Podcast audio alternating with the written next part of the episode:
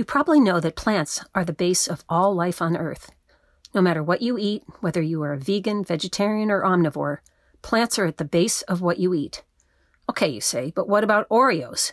One of my major food groups. Surely they are mostly a petroleum derivative. Leaving aside that petroleum is also originally plant material, let's check out Oreos. I can't get Nabisco's secret recipe, but I found a substitute online, so we can make our own. And no big surprise, plants are critical to every bit of this recipe. For the cookie, we will need flour, sugar, vanilla, cocoa, butter, and salt. Where does all this come from? The flour, of course, is wheat or some other grain substitute for my gluten free friends. Wheat is in the grass family, or Poaceae. Like other familiar grasses, we eat such as rye, barley, and even wild rice. They all have a similar flower structure, which is how plants are grouped into families and genera. The most widely grown wheat is Triticum aestivum. Like most grasses, wheat plants produce small wind pollinated flowers. Once fertilized, each flower produces a small fruit with seeds called wheat berries inside. The fruits are harvested and threshed to remove the chaff. The outer coating of the wheat berry, the bran, is usually removed and the grains are then ground into flour. Wheat flour is mostly starch with some protein and other nutrients. Our next ingredient is sugar. Sugar comes from a couple different plants.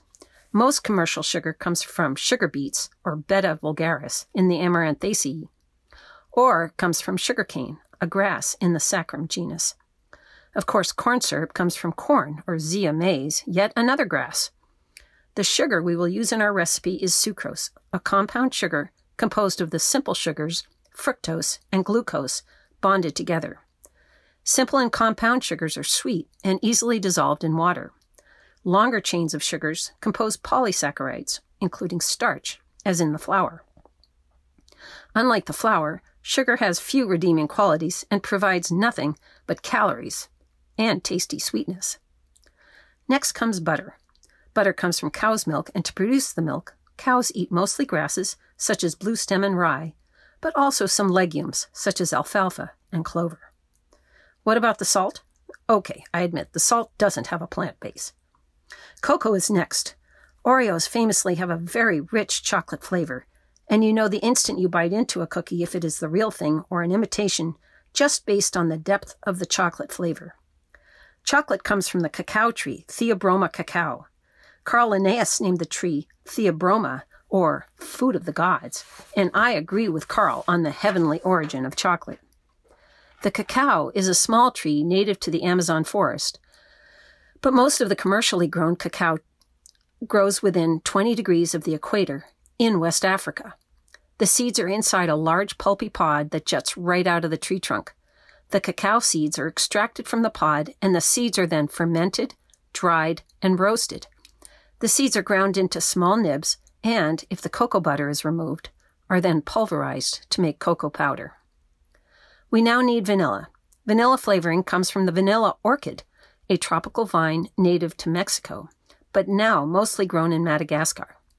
We usually see vanilla as a liquid, but that is the product at the end of a long, delicate process. The natural pollinator of the vanilla orchid is the tiny Melipona bee.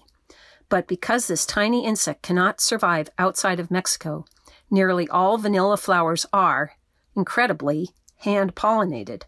Once fertilized, the vanilla fruit, often called a bean because of its skinny bean like shape, starts to grow. The bean must be ripened on the vine. It will not ripen once picked.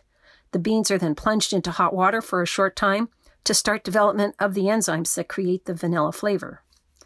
The beans are slowly dried to fully develop the flavor, and then they are ready for shipping. I watched a YouTube video where they put mail ordered vanilla beans into a bottle of vodka and then said they had to wait a year before the liquor would be ready. This brown infusion is what we add to cookies and cakes. Isn't it amazing that humanity worked all this out? Especially the chocolate and the vanilla. How did they ever figure out how to unlock these flavors? And the importance of grasses is wild, from wheat to sugarcane to corn to fodder for the cows.